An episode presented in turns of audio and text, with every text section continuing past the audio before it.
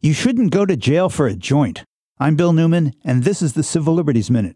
And you shouldn't go to federal prison or be denied housing, employment, or educational opportunities for that criminal record either. There is some good news. President Biden has issued a pardon for persons convicted federally of marijuana possession. Although no one is locked up in federal prison today for simple possession of pot, wiping the slate clean will benefit thousands of people.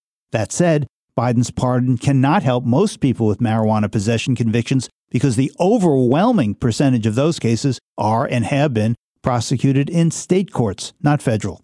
Hopefully, the president's pardon will act as a motivator and gravitational pull on those states that still prosecute people for marijuana possession and or don't easily allow expungement of those records.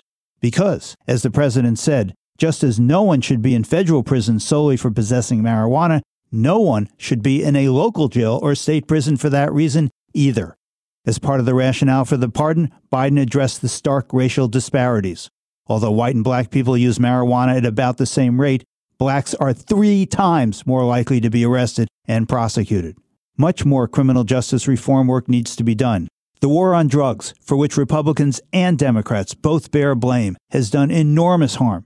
That said, Biden's pardon is a step towards righting those wrongs. The Civil Liberties Minute is made possible by the ACLU because freedom can't protect itself.